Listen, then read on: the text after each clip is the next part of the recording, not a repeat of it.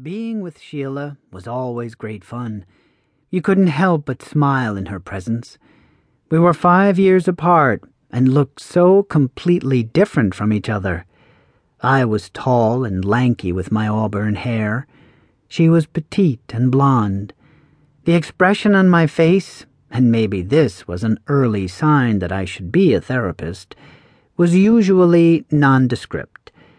Hers was always brimming with whatever feeling she was having at the time. She was totally irrepressible. From the time she was a small child, you could never predict what she would do next.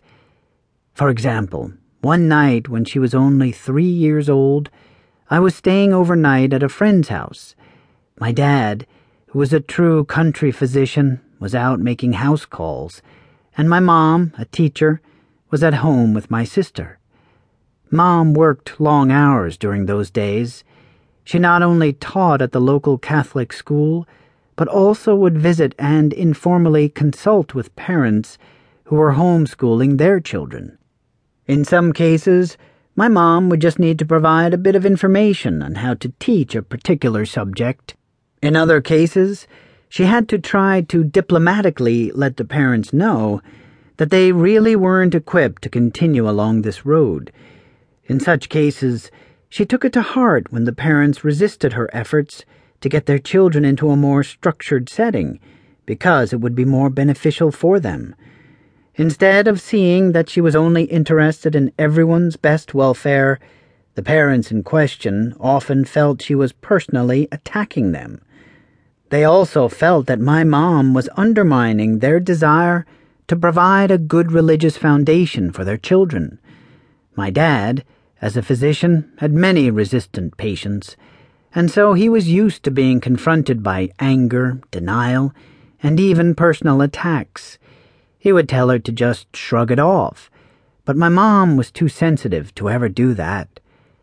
At times like these, which she would term days when hail and locusts fell on my head, she would always look forward to the evening when all of us were in bed, especially my turbocharged little sister, so she could take a bath, put on some classical music, and read a little nourishing spirituality.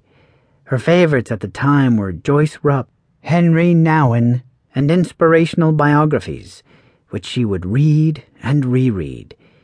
On this particular night, since both my father and I were out, she only had to get my sister Sheila to bed.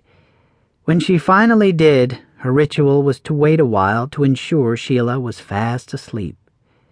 This time, Mom followed that routine, but didn't go in to verify that Sheila was finally asleep, because it was so quiet for an hour, which almost never happened if Sheila was still awake. And so, Mom, as I overheard her telling my father the story the next morning, ran a bath, but this time put in some special bubble bath she had been saving for a notable occasion. It obviously had been a very bad hail and locust day.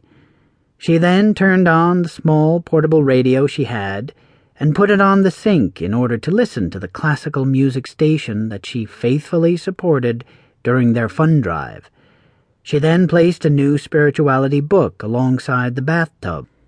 She said she had just gotten into the tub, sat down, leaned back, and sighed deeply with satisfaction when the door suddenly burst open and my sister marched in stark naked, while loudly exclaiming as she quickly stepped into the tub, I just love bubble baths.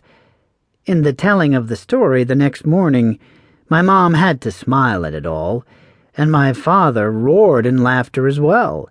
How could you not? Sheila's precocious nature had that impact on everyone. Even my dad was not immune from my sister's antics.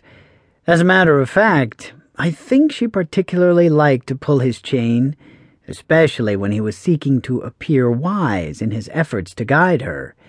For instance, when she was five, all of us except Mom were outside in the back of the house. I noticed as I sat at the table in the yard playing chess with my dad that Sheila seemed to be having an argument with the boy next door, so I mentioned it to.